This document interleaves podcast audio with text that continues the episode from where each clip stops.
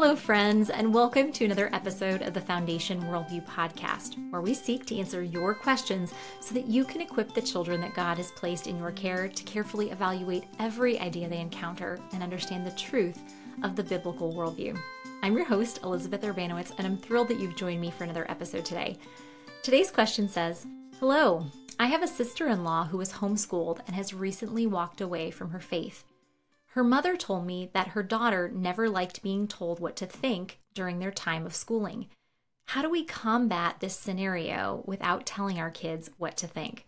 Such a good question because we know that if we do all of the thinking for our children or we force them to think something, which in reality we can't really force them to think something, we are not equipping them to understand the truth of the biblical worldview. We are just indoctrinating them and forcing them to believe something where their faith has to be their own. So that's what we're going to dive down deep into today. How do we actually make sure that this situation does not happen in our own homes and churches and schools.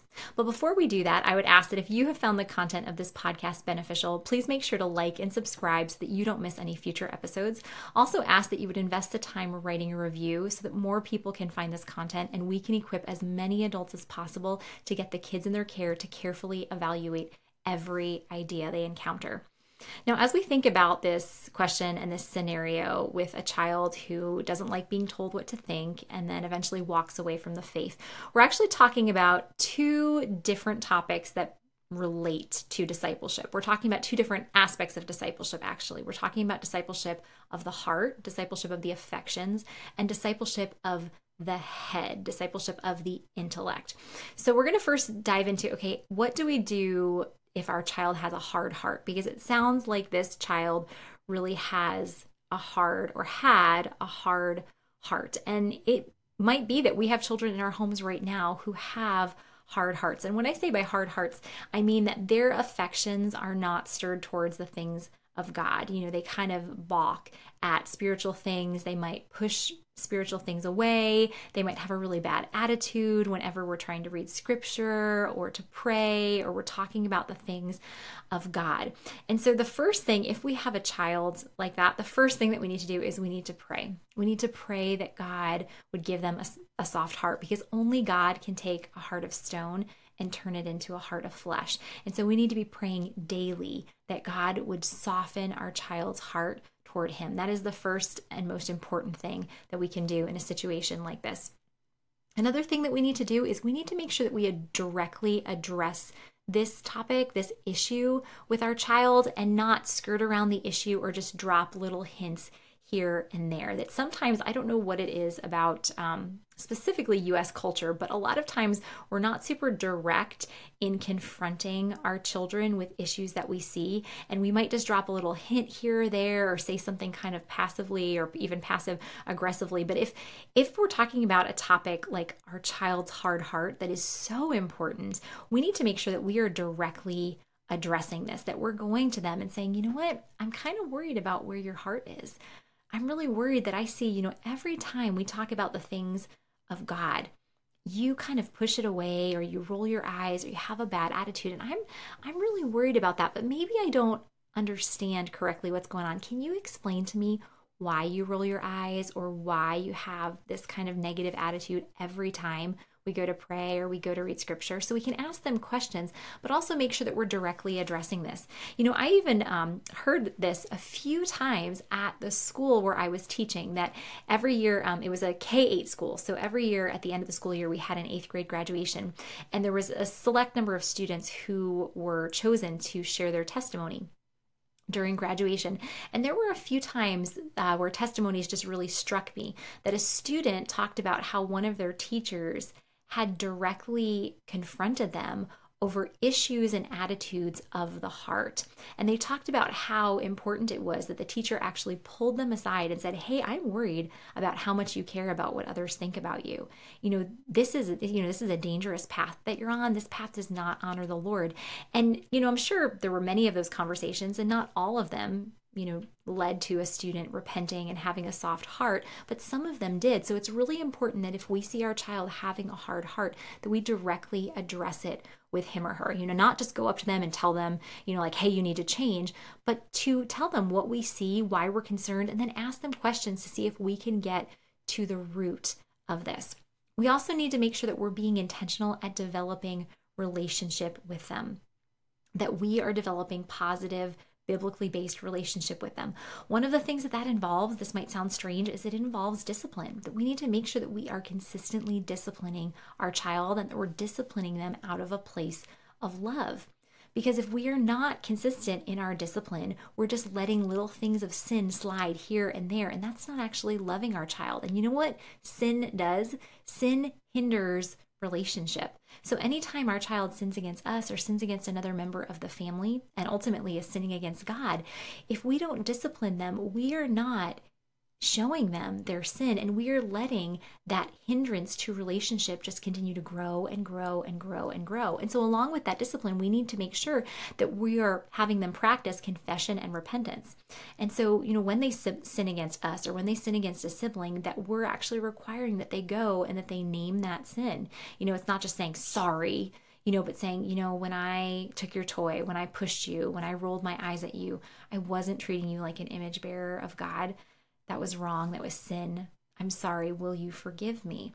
So we need to make sure that we're having them practice this confession and repentance. And we need to do this as well because guess what? In our homes, we are going to sin against our children because we are sinners. And so we need to make sure that when we sin against them, that we go and we confess that sin to them and we repent of that sin. Because again, sin always hinders relationships. So we can't develop a positive relationship with our child if our sin or their sin is blocking that relationship.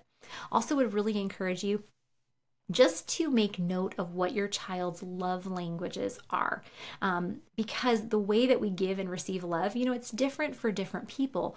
But what we'll naturally do is we will naturally give love in the way that we enjoy receiving love. And it might be different for our child. You know, we might be a physical touch person or a words of affirmation person. So we might try to give our child a hug or, you know, affirming words when we want to show them love, or maybe their quality time. You know, maybe they don't care so much about a hug or about kind words, but they just want us to carve an hour you know, out of our week, you know, once a week to just spend one on one time with them. Just doing something that they enjoy, you know, or maybe their love language is service and it means a lot for them when we do an act of service for them. So just pay attention to your child's love language and try to be intentional at loving him or her through that way. And then this all takes time. If we want to develop positive relationships with our children so that we can see what's really going on in their hearts and their minds, this takes time. It's not going to happen an hour here or there. So, this might mean that we have to cut out some extracurricular activities. It might mean that we make a difficult decision, you know, to homeschool or to be part of a university model or collaborative model school where our children are home with us for greater periods of time so that we can develop these relationships. So that's the first thing that we need to make sure we're discipling their hearts, the affections of their hearts. Then the second part in answering this question is we need to make sure that we are helping our children develop the life of the mind, that we're teaching them to think well. This is one of the things that as a teacher, you know, I taught in a traditional model of school. And one thing that I could not stand about teaching in that environment is that I knew it wasn't what was best for my kids. Because in the traditional American model of school, what we do is we pump kids full of content. We're like, memorize this, memorize this, memorize this, memorize this, regurgitate it for the test, and then you forget it. Where that's not true learning. What that is, is that is jumping through hoops. You jump from one hoop to the next hoop to the next hoop.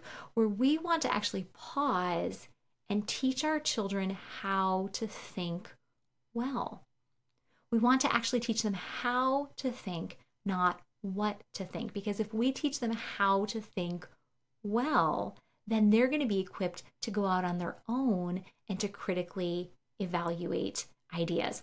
Those of you who are familiar with the Foundation Worldview curriculums, you know this is exactly what we're seeking to do with our children. That the first step in the Foundation Worldview curriculums is to ground our children in an understanding of the biblical worldview. And those of you who have taken the kids in your care through our biblical worldview curriculum, our attributes of God curriculum, or our studying the Bible curriculum, you know this is exactly what we're doing. We're teaching kids to think biblically and we're giving them the tools that they need to carry in any and every situation in their life to think, okay, how does this align or not align with what scripture has to say, then the next step in that is equipping them with the skills that they need to think well. And those of you who have taken the kids in your care through our comparative worldview curriculum or our careful thinking curriculum, you know that's exactly what we do in those curriculums.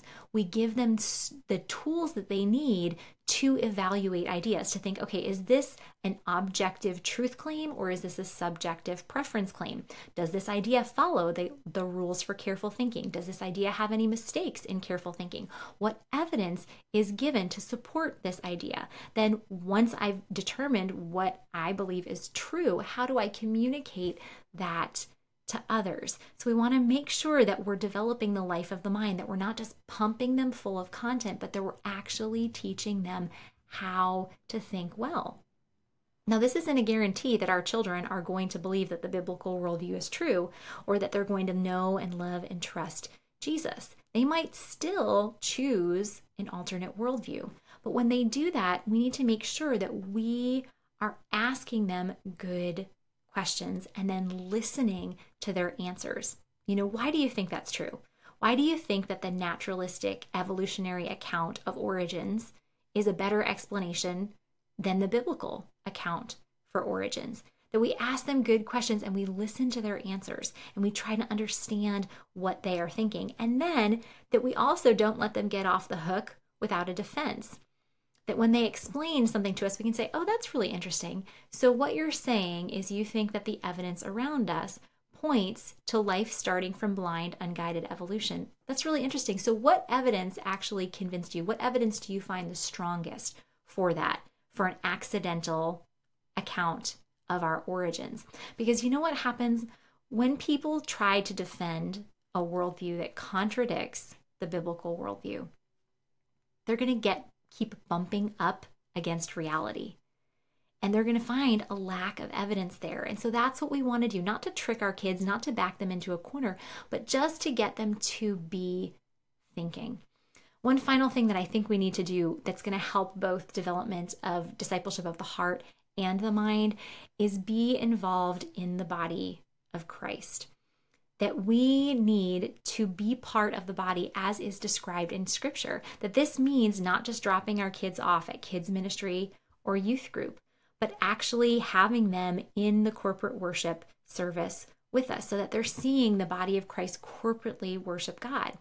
It also means practicing biblical hospitality, opening up our home to brothers and sisters in Christ, having them in our homes so that our children understand what the Christian life truly is. Because the way Christian life looks for most Americans that are part of a local church is not actually what is described in the book of Acts of what it means to actually be part of the body of Christ. So, just really important that we make sure that our children understand what it means to be part of the body of Christ. And then I'm going to close with what I recommended at the opening that we need to pray that we need to pray for our children daily, that we need to do everything within our power to help them understand the truth of the biblical worldview and to train them to think well. But we also need to recognize that we cannot change their hearts, that ultimately that has to be a work of the Holy Spirit. And so we need to pray, pray daily that God would open up our children's eyes to the weight of their sin and the truth and goodness and beauty of the gospel.